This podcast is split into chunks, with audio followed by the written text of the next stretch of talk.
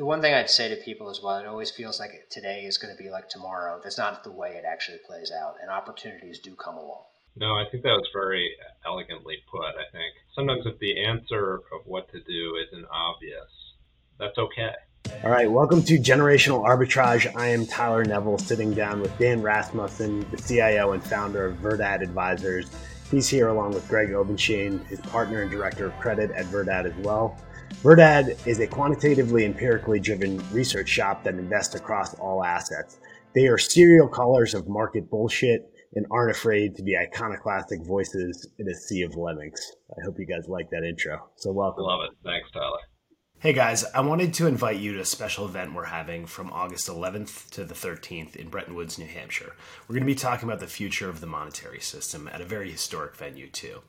We're going to have speakers like Mike Green, Lyn Alden, Pippa Malmgren, Grant Williams, Dan Tapiero, Jeff Booth, and a variety of others. And maybe we'll even have a special guest as well. So uh, come join us. I'm really excited about it and uh, hope you're there. So, why don't you give me a brief background of like what Verdad's strategy is and how you guys manage money? Yeah, sure. So we started out. Um, uh, I started out at Bain Capital, and our original idea was to replicate private equity in public markets and what we viewed as the drivers of private equity access return, which were buying small, cheap, levered companies. Um, we've expanded since then. We've expanded into credit, brought on Greg, uh, who was formerly at Apollo, to run a high yield fund for us. Uh, and then we've also gotten really into the question of cycles. Uh, and I think the first thing that led us there was the dramatic outperformance of small cap value coming out of the last two crises, the 2015 uh, oil price sell off and then COVID, um, and realizing that you know market cycles can dictate short-term factor returns in a big way. Uh, and so we've been devoting a lot of our research efforts to understanding how the macro and the business cycle uh, relate to factor returns and how different asset classes perform. So we managed, uh, reached about 700 AUM, uh, 700 million AUM this year, uh, and we are um, about six six employees and hoping to continue to grow. So that's the perfect size. And and with not too much of a overhang from your compliance department, so you can actually speak freely about stuff it's one of the things that I I love doing when uh, interviewing pod you know podcast guests is a lot of the people that have these giant you know infrastructure internally just like can't say anything real, and so you end up just tiptoeing around any real issues for like you know an hour and you know yeah we'll provide very generic views that uh, in which we say absolutely nothing about anything and don't offend anyone it's going to be a very exactly hence the generational arbitrage. They're usually like boomers. So, no offense to boomers. Um, anyway, let's start super macro. Can you talk about the investment industry, how it's set up, kind of the stretch for yield phenomenon, and what you guys are seeing from that perspective? Yeah, I think there's, um, you know, right now, if you thought of what are some of the big problems or risks facing investors, um, you're looking at a market in which you have, I think, very richly valued, perhaps overvalued U.S. equities. Uh, conversely, you have very low yields uh, on bonds and other fixed income um, assets. And I think investors are faced with the problem of what to do in a richly valued, potentially low return world uh, where inflation uh, is a potential risk going forward. Uh, and I think that poses a, a, a bunch of, un, you know, not unique problems, but problems we haven't necessarily had to face in the U.S. for the past 30 years. Um, that are therefore novel. Uh, and I think if you look at what the answer has been um, over the past 30 years to as to what you should do with your money, the answer has been to be very equity biased, right? Um, uh, it's been to bet on deflation, uh, and I think if you, you know, the last decade was the best decade, I think, ever for the 60-40 portfolio in terms of Sharpe ratio. Um, so that balance has played out really nicely. But if you start to go into a world where you're dealing with um, overvalued U.S. equities, right? Or you're starting to deal with inflation putting pressure on bonds. You know, that's a very, very different market in which I think a lot of the uh, traditional answers aren't going to work. Uh, and I think, you know, what you've really seen in this environment, the, the most common answer that people have given uh, is just to load up on more equity risk, and especially to do that in private markets, take on more private equity, more venture capital. Um, and I think that's so, so risky. You know, markets um, are to some extent inelastic. And so flows that go into different parts of the market affect valuations, and valuations determine or have a big impact on expected returns.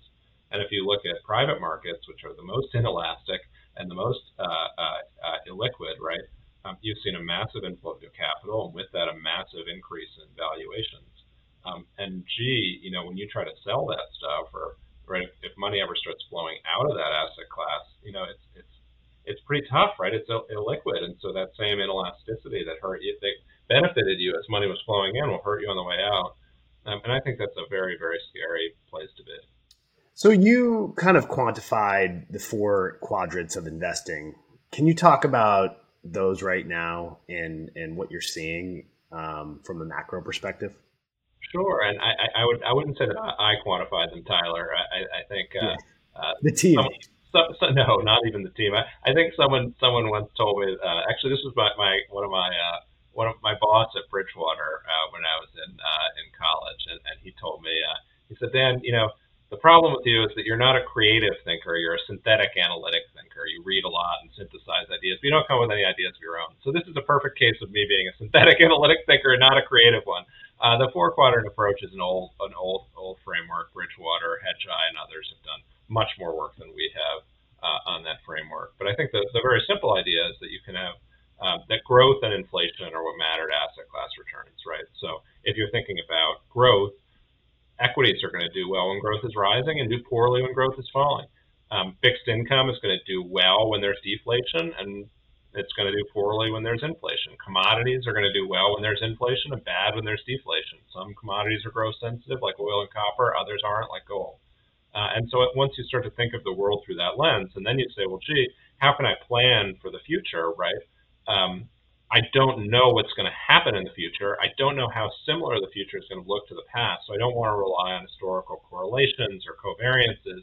I don't want to just say what's been working recently is going to work again. Um, it, rather, if I say, well, you know, we could have four different scenarios. We have rising growth, falling growth, rising inflation, and falling inflation, and, and the sort of four quadrants um, where those crosshatch, right? That lends you to a way of envisioning the future distribution of potential macroeconomic outcomes, and then trying to make sure your portfolio is prepared um, to deal with that. And what you see with most institutional investors, to sort of loop back, and actually most hedge funds, uh, uh, is that everyone is loading up on equity risk. And, and, the reason they're loading up on equity risk is because equities are the best performing asset across the full cycle. Um, but when growth falls um, in quadrant three or quadrant four, either growth falls when inflation's rising or growth falls when there's deflation, equities don't do well. And so as a result, people that have really equity biased portfolios really struggle in those environments. Um, and I think there's a need for people to think about, gee, you know, what can I do to prepare for? What should I do to prepare for stagflation? What should I do to prepare for uh, recessions? Um, and I think if you look at the two decades in which the 60-40 portfolio returned zero, uh, over a decade. It was the 1970s when you had stagflation, um, and it was the 2000s we had two recessions, right? And so I think those are real possibilities, right, in, in the sort of roll of the macroeconomic dice. That the 2020s um, or the 2030s, you could end up with the 1970s like roll the dice or 2000s roll the dice. And if you're not prepared, you could be looking at very extended periods in which your portfolio returns nothing. Um, and I think that's that's where I think there needs to be a mindset shift. Yes, equities are the best performing asset. Yes, you should have overweight in equities, um, but the portions of your portfolio that are not in equities, uh, you ideally want them to be diversifying to equity risk, which means diversifying to the growth exposure, right? Things that are going to work on growth isn't working. And the 60 40 portfolio actually is nice in that sense, right? Like at least you've got a big bond weight that's going to do well in quad four when uh, there's deflation and, and falling growth. Um, but so much of the endowment model, which is so hot today, um, says, hey, take your equity, long only equity, keep your long only equity, and then take what was your fixed income allocation and and, and allocate it to private equity, venture capital, um, and you know basically equity hedge funds, right? And you've totally destroy your diversification. Now you've got nothing that works in stagflation. You've got nothing that works in quad four when there's a recession, right? Um, and I think that's probably to loop back you know that's what the reach for yield is is is adding to right it's people taking more and more and more equity and growth beta risk um, and not thinking mm-hmm. what are the risks if my portfolio, if we don't see the same economic roll of the dice that came last decade? What if things are different? Uh, and I think that's a, a big, big problem. So it's generally pro cyclical rather than counter cyclical, which is exactly how you guys invest uh, a lot of the time. That's right. And we, we've, we've, we've, really focused on that. We've raised money when the uh, uh, markets been bad, and we've returned money when markets are good, and uh, and we hope to continue doing that. And so, like on the the stretch for yield stuff, as you know, the the pension funds get more funded, they actually move up the capital structure and want to invest in more bonds. Correct. So it even creates this this even more pro-cyclical effect at the end of cycles where you know you shrink the float of of the bond market as pension funds allocate even more higher up in the capital structure. Is that sort of what's happening right now?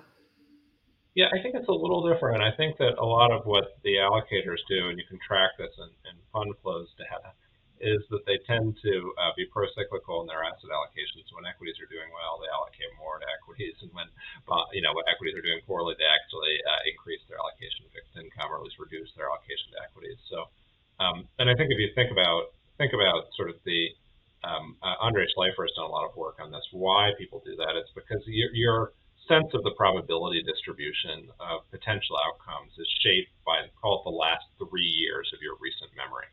Um, and if all you can remember in your recent memory is that stocks have been ripping and interest rates have been rising because the economy is doing so well, so bonds have been kind of shaky, right? You're thinking, why, you know, why have I been keeping 40% of my portfolio in fixed income, right? Like, gee, what a waste of money. Um, why don't I keep allocating more towards equities? Or in this strange market where interest rates in some sense should be rising, right? The economy is doing well, but rates are being artificially held low um, people even more do so. They're even more say, let's take money out of fixed income and allocate even more to equities, right? It creates, uh, and, and, and then equity market valuations get pushed up, and then you have this kind of strange conversation with people where, um, where they say, well, yields are really low, so I'm not interested in fixed income. And you say, well, equity valuations are really high, um, so shouldn't you not be interested in equities? You know, like, do you really think there can be a total disconnect where, like, that somehow the equity risk premium is like materially higher whenever interest rates are lower, right? I mean, it's just, you know, some of these assumptions just don't hold together when you walk through them. So this brings us to your crisis investing thesis, which is uh, kind of the best returns happen at, at big inflection points, and you talk about the difference between bubbles and crises. Can you can you talk about that a little bit? Yeah, so you know, and this, this sort of comes to the question of market timing, right? I think it's sort of heretical everybody says hey, market timing is impossible. You can't market time, blah blah blah blah blah, right? Um, and we're all that's drilled into our heads, and and, I, and, we have a different view, right? I think we have a different view specifically about crises. Um, we think you can market time a crisis. What does that mean? We think you know when you're in a crisis, right? It is obvious, okay? The market is drawn down 20%. Your grandfather's calling you to ask you if you should, ask you if you should sell out all the stocks. Your grandmother's wondering if we're going to enter the Great Depression um, the newspaper headlines are blaring. Um, three or four of the fund managers that manage money in your style just went out of business. Right, that's a crisis. Well, what do you do in a crisis? And how is that different from a non-crisis? Well, I think what's different is that you either believe the economy, the U.S. economy, is going to recover, or you don't. And if you believe it's going to recover, um, that means you're going to have a period of very rapidly rising GDP growth and low inflation for a, a decent amount of per- a decent period, right? And what does well in those types of environments is the most pro-cyclical, most pro-risk things you can do, which is small value stocks um, and high yield bonds. And the more you can load up into those high risk asset classes, and by the way, dump all your flight to safety assets, right? You know, in, on March 23rd, you should have sold all your like get out of all your treasuries, right? Like and dump all that money into small cap value, dump all that money into high yield, right? Because you're getting paid such a massive risk premium. And if your issue is low returns, right? Um, well, the nice thing about volatile markets is every three to five years you get offered a really high return environment, and that's a crisis, right? If you have money to go and buy high returning assets, there's a time every three to five years, like clockwork, when you can go out and buy those high returning assets at crazy discounts. Um, and the reason people don't do it is because the psychological impact and the uh, recency bias and the way people extrapolate recent things into the future um, uh, uh, leads to this sort of panic selling. Uh, and I think that's our view, right? And, and I think that's what led us into thinking more about the business cycle and thinking about market timing in the sense of using macro signals, right? I think we started from saying, hey, you just choose the best buy and hold investment and hold it forever. Um, and you know, over the long term, um, there are lots of things that are true, right? Over the long term, equities beat bonds. Over the long term, small cap value is the best performing equity style. But over the medium term, a lot of those things aren't true. Over the medium term, small cap value certainly hasn't been the best performing style, right? Um, there were lots of over the medium terms when bonds were beating equities. Um, and I think that got us focused on well, what are the predictors of short-term outcomes, such that the short terms add up to winning in the medium term, and that adds up uh, to winning in the long term. And I think that requires um, navigating through the business cycle and being very aggressive when there's a crisis, and being diversified and being careful and being cautious when debt markets are open and yields, you know, yield spreads are really tight and everyone else is bullish.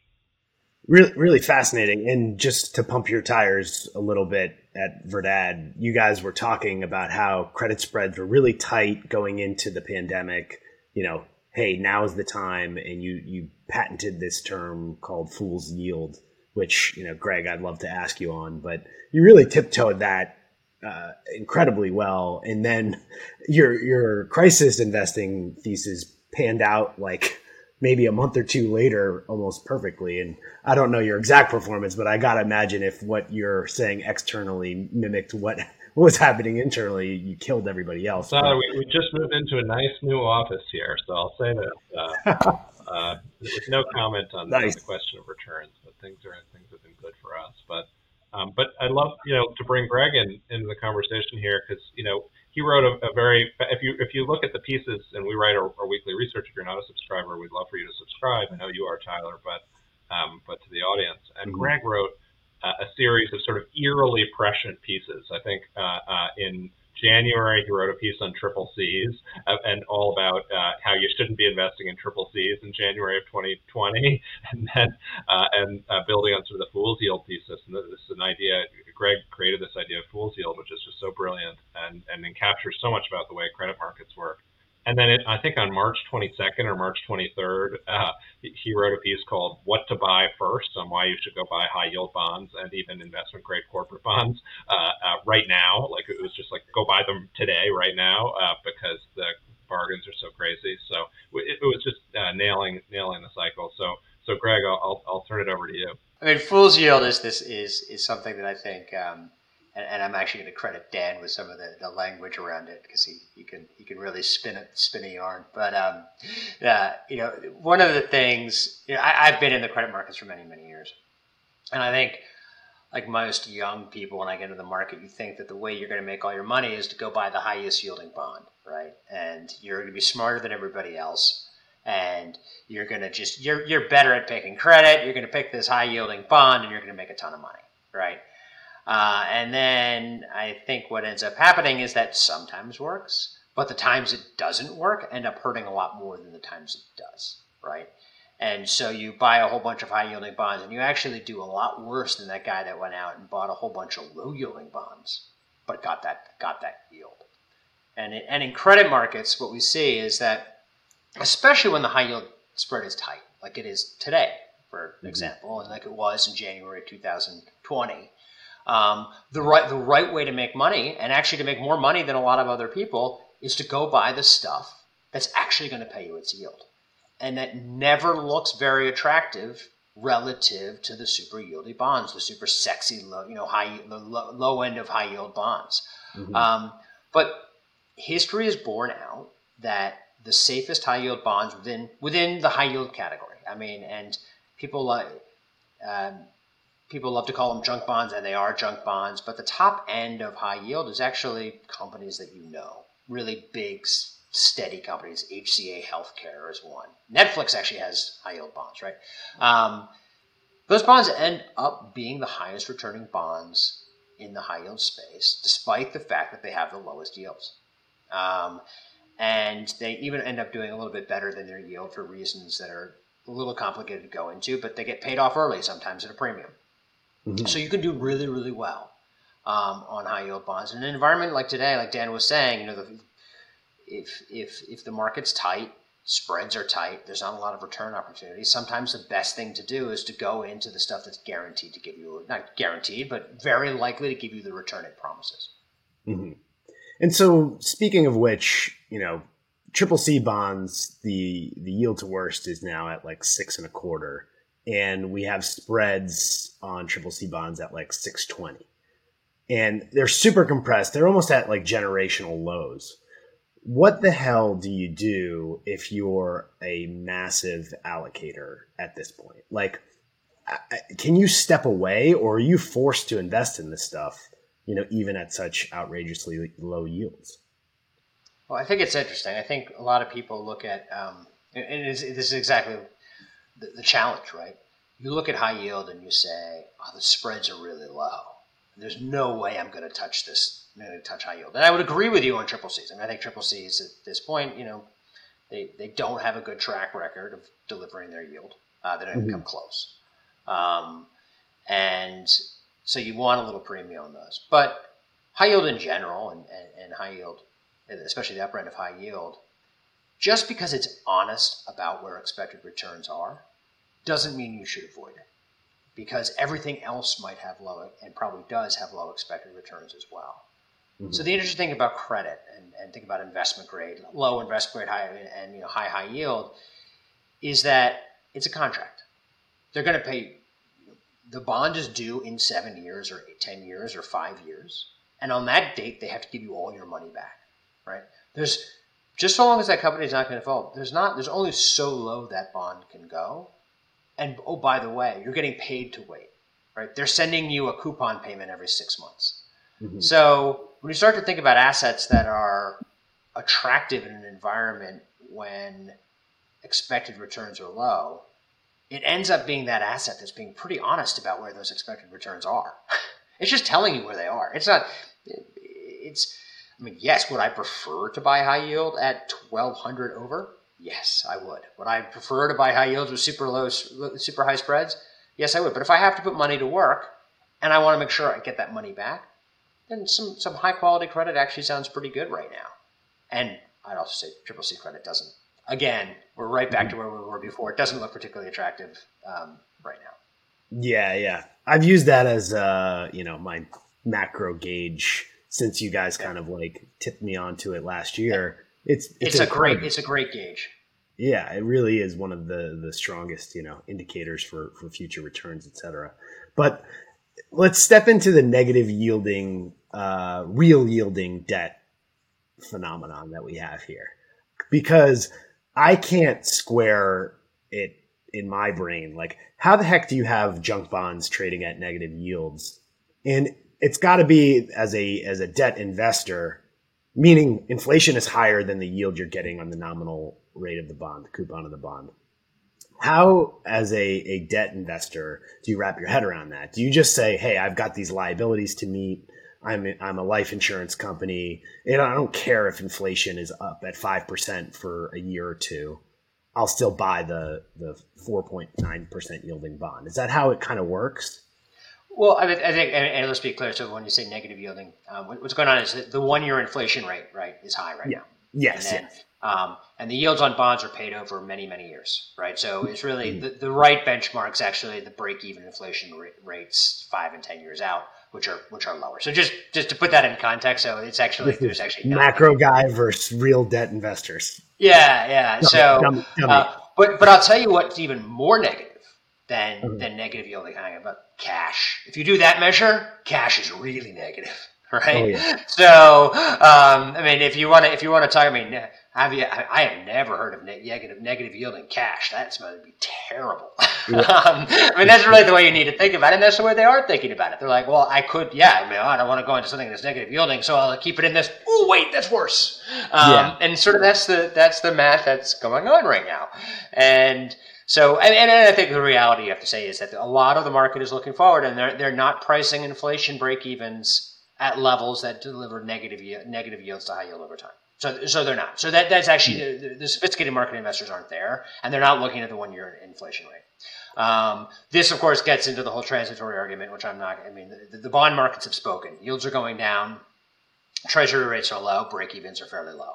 So, mm-hmm. uh, and by the way, when I say break evens for everybody, I'm talking about the tips versus the, the Treasury inflation um, protected securities versus the, the, the, the, normal treasuries. And so you can sort of figure out where the market thinks future inflation rates are over time. That's what I'm referring to. Yeah. Um, but uh, yeah, so I think, uh, I, listen, but is the observation that yields are very low right now correct? Absolutely. Yields are very low right now. Um, yeah, uh, bond yields, especially, especially government bond yields, tend to be a fairly good indicator of where the market sees real growth. And so the market's telling you that real growth is also low. Um, and so you have to put that into context. And again, would I prefer to be investing in 1983? Yes, I would. it would be amazing, but we're not there right now. We, we're, we're, we have to live with the choices we're given. Yep. One, of the best arguments I've heard, I don't know if you guys know uh, Mark Hart, he runs Corriente. He's like, if you have inflation at, you know, say 2% and then productivity gains at 2%, you're actually losing 4% on your cash that you hold instead of, you know, uh, being part of the stock market or a, a basket of goods that, you know, goes up with inflation and productivity. And we're at 5% inflation transitorily and then 5% productivity gain. So you're actually getting punished almost 10% temporarily. You know, it's probably those numbers are going to change fast, but still, you know, maybe say it's 5% by holding cash. And we're that, that's why we're in this like weird post truth world where I see the triple C spread coming down, right? And it's it's showing me that like spreads are are collapsing, but at the same time, I can't hold cash. So herein lies like this is why like I kind of started the podcast. Is like, what the hell do you do as a millennial, a Zoomer in that scenario? Like, where the hell do you put your money? Because like you get punished if you hold cash waiting for you know assets to reprice. You, you you basically have to play if you want to play conservative. You buy like a good you know corporate bond, I guess, you know, uh, you know, above the rate of inflation, and equities are priced to like infinity at this point. So like, what what do you do? What's you, what's your recommendation right now? Yeah, I think I, you know, look, it's a tough market, right? You have overvalued equities, you have inflation risk, and you have you know low yielding bonds. Um, so what do you what do you do? Um, and I think I think right now uh, we're sort of in this phase where we're certainly in a rising, and we, we, we, think of you know those four quadrants. We still think we're in a, a rising inflation environment, uh, and we're teetering between a rising growth and a falling growth environment, um, and it's sort of TBD where that lands. Um, now, what works across both falling growth and rising growth in high inflation environments is, is actually large quality. Um, it's it's it's big, profitable, growing businesses um, that do really well in the sort of later cycle inflationary stages. So companies like, you know, Domino's or Nike or right, you know, these really really big behemoths that are doing well, and the Fang stocks, right? Many of those are really highly profitable, high growth, um, high quality stocks. Um, and, and that's sort of what you're seeing, right? Now, those stocks are really richly valued. Um, but in the later cycle stages, when there's high inflation, um, you know, oftentimes those valuations don't get punished. Now, what you have to watch out for is right when that um, uh, that falling growth, um, uh, falling growth, uh, rising inflation switches into falling growth, uh, falling inflation, and you start to enter a recession or a crisis. In which case, you're going to really wish you owned some fixed income. So, I think that's sort of a tactical, short-term tactical uh, argument. I think for long-term sort of buy and hold uh, investments, I think you know, small cap value is still, in my mind, the best performing asset for long term buy and hold. Uh, and I think if you want to be more conservative and your, uh, you know, three to four percent return is acceptable to you, you know, the opportunities in double B and triple B are quite attractive in, in corporate fixed income. And I, I guess uh, kind of pivoting to something I heard from Peter Thiel, he talks about this is the era of indeterminate optimism, which is kind of like I, I envision as you know stretch for yield. Like you don't want to like invest out in you know innovation and very very volatile things. You try to squeeze yield out of you know pockets of the economy economy to make it more efficient. So how does that at scale, I guess we're at this confluence where you know you have an aging demographic. They don't want to be investing in the crazy, you know, venture capital sphere. And so could we be in this perpetual machine of like just low yields for the next 10 years? Is that possible while the government kind of just keeps kicking these fiscal plans every time growth kind of slows down? Is that like the macro backdrop we could be in?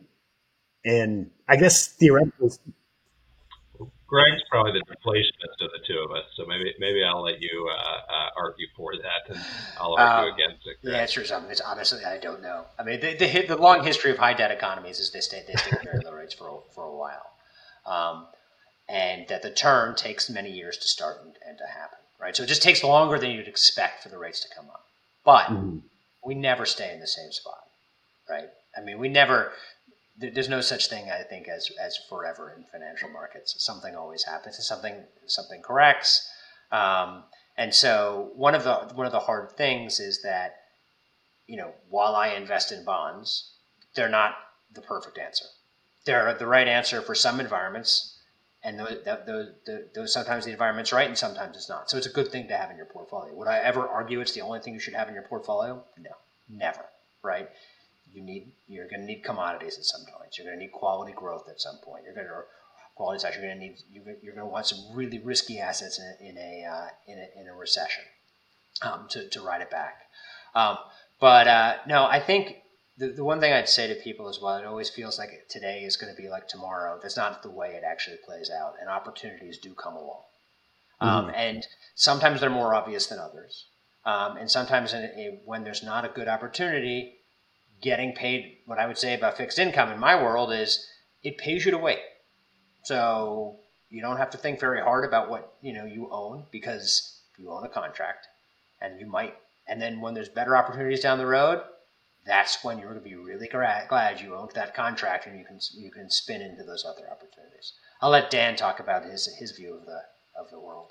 No, I think that was very elegantly put. I think I think sometimes if the answer of what to do isn't obvious, that's okay, right? Then prepare for when it is obvious, right? Um, you said, gee, you know, I, I, would love to buy, um, I'd love to really go deep into the equity market. I'd love to have a 100% equity portfolio, but now it doesn't look like the time. Well, you know, define what the time looks like, right? Okay, the next time the S&P 500 goes down 20%, then I'm going to be 100% equity, right? Like, it's okay to wait um, and then think about what you're going to do while you wait, right? And I think um, cash isn't the best answer, right? It's you know kind of a bad answer. I think you know fixed income is a marginally better answer.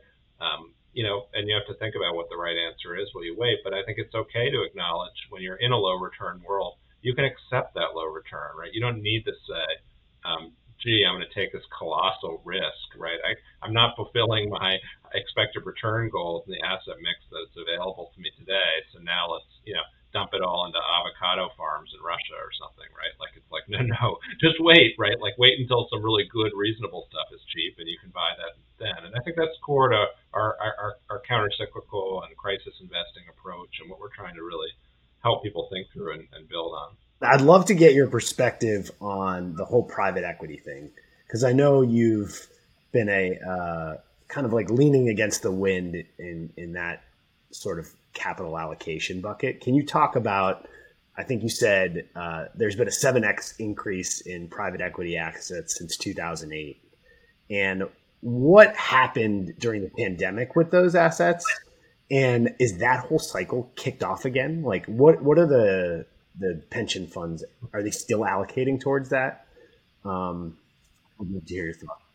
Yeah, I think private equity is still you know everybody's number one favorite thing to invest in. Everybody, all the big institutional investors are taking up their taking up their allocations. Um, it's something that they are looking back and saying this has been the best performing thing in my portfolio. I wish I'd done more. Um, and I think if you abstract away and say, okay, not private equity specifically, but what has happened with similar things that met the following criteria? They've done really well. Everybody was increasing their allocation. the size of the asset class was mul- you know going up by multiples, right, like by seven x over ten years, uh, and D it was illiquid, right? Like you go back, and the fact pattern of things that meet those criteria has looked really scary, right? Really scary, right? Like, and I think if you think, oh, I'm going to earn really high returns by doing this thing that deliver that everybody agrees delivers high returns and that everyone else is allocating to, um, you know, be careful. And I, I think there's a great paper out of Harvard and called they call it competition neglect, right? And it's it's everybody invests in things that they perceive to have the highest expected returns without realizing that they have competition that other people are also investing in that thing that they the same thing they're seeing the same fact pattern they're doing the same thing and so the more that your decision is aligned with consensus the greater the risk you have that competition neglect is going to come in and bite you. And that five years down the road, you're going to say, well, why didn't that investment I make pan out? And you're going to say, well, there are five other people that made the exact same investments. So maybe they didn't put the money in private equity fund A, they put it in private equity fund B. But when that asset went up for sale, private equity fund A and B bid on it and drove the price up. Um, and now I'm left with a poor return because we paid too much. Uh, what a surprise, right? I mean, I think that you sort of learn and relearn these lessons of markets um, and I think any decent student of history sort of sees these patterns. Um, and there's always something new. There's always something exciting. Maybe it was emerging markets and commodities in the mid 2000s. Definitely private equity and, and tech right now. It was internet stocks in the 90s. It was country mutual funds in the 80s. Um, you know, Japan in the 80s. I mean, and you just see what the end result of all that was, and you just say, wow, you know, people just need to be a bit, bit more prudent and avoid the hot new thing, and especially avoid allocating huge amounts of money um, when that hot new thing is becoming the hot thing everybody is doing that's not new anymore. How hard is it to convince somebody when you've been telling them in a bull market this is happening? When that cycle turns, to, do they have the capital? Are you like, hey, save the capital when the air comes out, give it to us, we'll put it to work, and we're to kill it? Like, are people just forced into because the incentives of the endowment and pension models they're forced to invest in those things do they have a pocket of capital to give you when those times hit yeah i think you see different behavior from different investor types i mean i think you see a lot of a lot of people who made the money themselves so call it your high net worth and family offices a lot of people that made money themselves um, or especially people that run businesses tend to keep a reserve you know, sort of a rainy mm-hmm. day fund, right? It's just instinct, right? It's just this animal instinct of like, gee, you know, the times are good. Why don't I stash some money away somewhere safe? Um, so what we found is that those people almost all have money in yeah. times of crisis, right? In fact, their problem is they have too much money, right? I mean, they just have too much in cash, too much in low reserve assets, and you're sort of saying, well, gee, you know, you could probably be a little more aggressive in your asset allocation. Or say, well, that's not how I ran my business. That's not how I want to run my family money, right? You're still like, okay, I get it. Um, on the other hand, you have the people that are professionals, right, who are usually 100% allocated, um, and the money they put into something new has to come out of somewhere else. And you know, I think in times of crisis, um, they tend to be battening down the hatches and trying not to do anything and trying to just sit out and wait, you know, rather than having the money or the psychological reserve to be really aggressive. Um, that's sort of what we found. Um, but you know, obviously, there's huge diversity of investor types, and they're uh, obviously very pro-cyclical foundations and family offices and high net worth, and there are very counter-cyclical endowments uh, and pension funds. And I think, you know, I think it's finding like-minded people, um, and um, uh, you know, gee, I think the people that were really excited about tech and innovation and growth and you know, for the last decade have probably done a lot better than the contrarians and the, you know, more academic folks, uh, uh, which I get. But, you know, every style has time in the sun. And I think that the, uh, the sexy tech innovation, hype, meme, stock, growth, craziness eh, probably has had its time so, so, since you brought it up, I have a, th- like, it's, it's pretty popular theory now, but like, generationally, you know, you see that chart where it's like boomers own all the assets, then, you know, silent generation owns a little bit, boomers the majority, then Gen X is like here, millennials and, and Zoomers are like negligible. So if you take that as them choking the float of all these assets because they're sitting on massive generational capital gains, they're not going to trade out of them, generally speaking. it's a, the tradable float gets smaller and smaller and smaller, especially because they're getting older and older, right?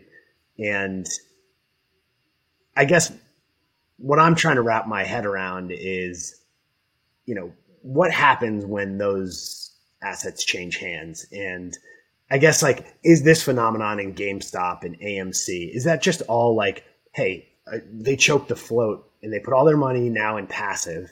Passive doesn't sell. Like you said it's inelastic.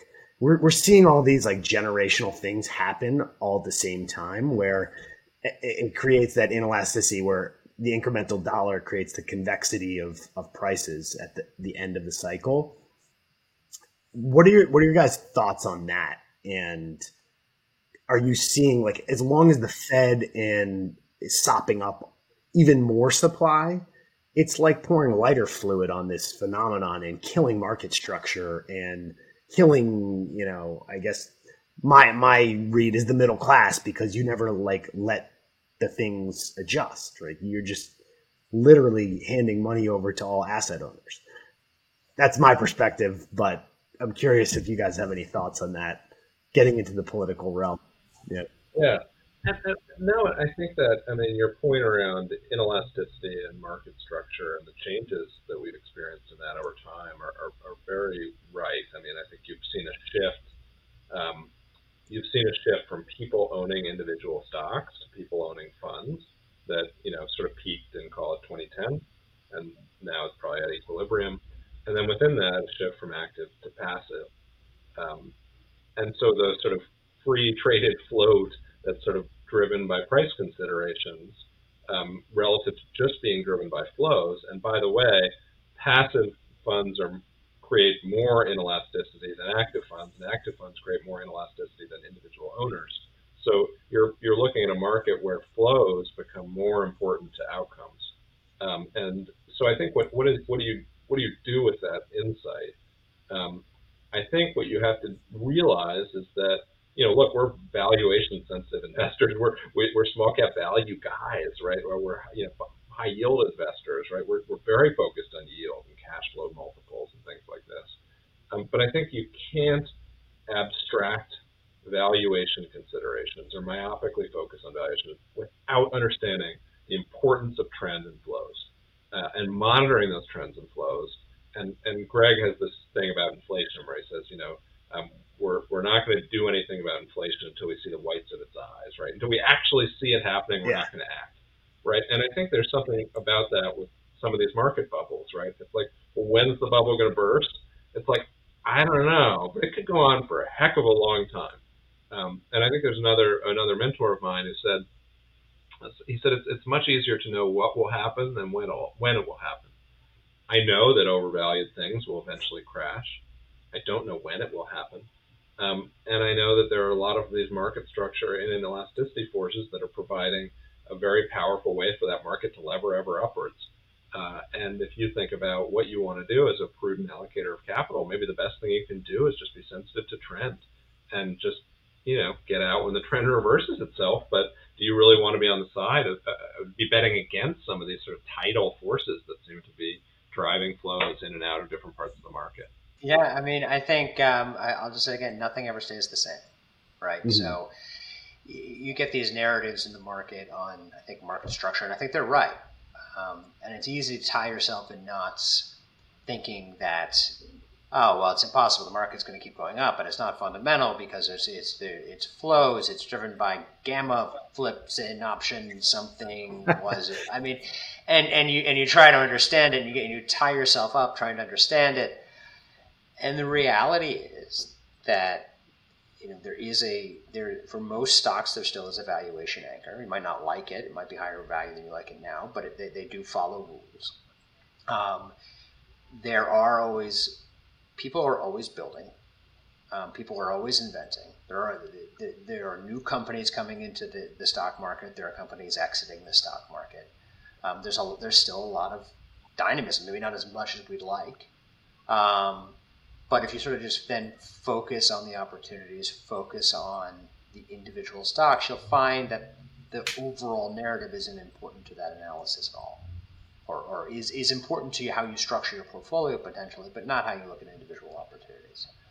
Um, and so I, I, would say that don't get don't get. Uh, I, I do think it's I think I think it's a hard time to invest right now. I think returns are expected returns are low, but their expected returns are low for everybody right? There's not like there's a group of investors out there that has secretly high expected returns that we don't know about, or maybe they are, but I don't know who they are. Mm-hmm. Um, and, Tiger, uh, Tiger Global or something.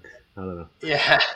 yeah. And so you've just got to focus on the opportunities that are presented to you and try to make the best decisions possible in that environment. And things will change. There will be opportunities that come along. And by the way, so I don't. I mean, Dan calls me the deflationist. I don't. I mean, I, I don't know what's going to happen with inflation. I just think that you can wait for that opportunity to present itself before you act on it without getting yourself spun up in a narrative that forces you to act early or do things that are because of the narrative, not because of the data you're seeing in front of your face. Mm-hmm. Speaking of market structure, you guys might enjoy this one. So I used to trade at like a hundred billion dollar fund, and it was so touchy. Like you couldn't trade around a position because used to be like 30% of trading volume during the day on a stock and now you can only be like 5% because it's the market structure is so screwed up because passive and hft and et cetera. So like navigating this thing was like the guy who did it he's a high yield guy but like smartest guy i've ever met in the biz. And it he could only buy things when the liquidity presented itself. Like he, he was like a counter cyclical like when a sector sold off he was buying it when you know and and it's it's funny when you guys speak that's a similar sort of sort of mindset um, of, of how you deal and you think about liquidity because you know small cap stocks and you know high yield which pretty much everybody else in the market i think they just don't pay attention to is and one of my favorite lines is like price is a liar price is an equilibrium liquidity. Like oh, yeah like john burbank said it it's so good but uh, so I guess my point is uh, things will change. It could get ugly when when it does reverse. But the last question, I know you guys got a jet in a few, is what do you think of Bitcoin? Because Blockworks is set up to kind of like bridge the gap between digital currencies and macro finance. And we're bulls on on Bitcoin. There's a guy named uh, Greg Foss Jesus, I'm talking a lot. I'm sorry, but the guy that Greg Foss is a high yield trader. I'm, I'm not sure if you know him, Greg. The high yield market is pretty tiny, and he's like Bitcoin is actually CDS on sovereign debt. He, he and he's got this whole model that says, you know, when when sovereign debt actually rises, like you're going to want to own Bitcoin. How do you guys think about Bitcoin and digital yeah, it's funny. We've got uh, our, our, the junior analyst on our, our team, uh, Johan uh, is uh, he we have his job is right now is researching currencies, um, and we've bracketed Bitcoin. That's part of his purview. And, and actually, interestingly, um, he worked at a Bitcoin startup right out of college, uh, and so. Um, so you know, I think it's something that we you have to understand, right? It's a, it's cryptocurrencies are a big enough part of the market that you have to have a view, you have to study them, um, and so you know, I'd say are, are we there in terms of investing institutional money in Bitcoin? No. Um, are we taking it seriously as something that needs to be studied? Uh, absolutely. Um, and I, you know, I think uh, actually Johan said there, there's some cool factor work to be done on on on Bitcoin, uh, and Johan's actually done some. We'll share it on our, our weekly research, but but you can actually see some of the predictors of Bitcoin movements, and a lot of it's very flows driven and and market structure driven, which is quite interesting. Mm-hmm. So um, uh, maybe not surprising, but but yeah, I think it's it's it's very interesting, and, and who knows how it'll turn out. Well, when you guys get that model done and uh, want to come talk about it, I'd love to have you back. Awesome, we'd love that. Thank you, Tyler. All right. Well, thank you guys so much for uh, speaking. It's been a pleasure. Our pleasure. Well, thank you, Tyler. It's a lot of yeah. fun. Talk soon. Take care.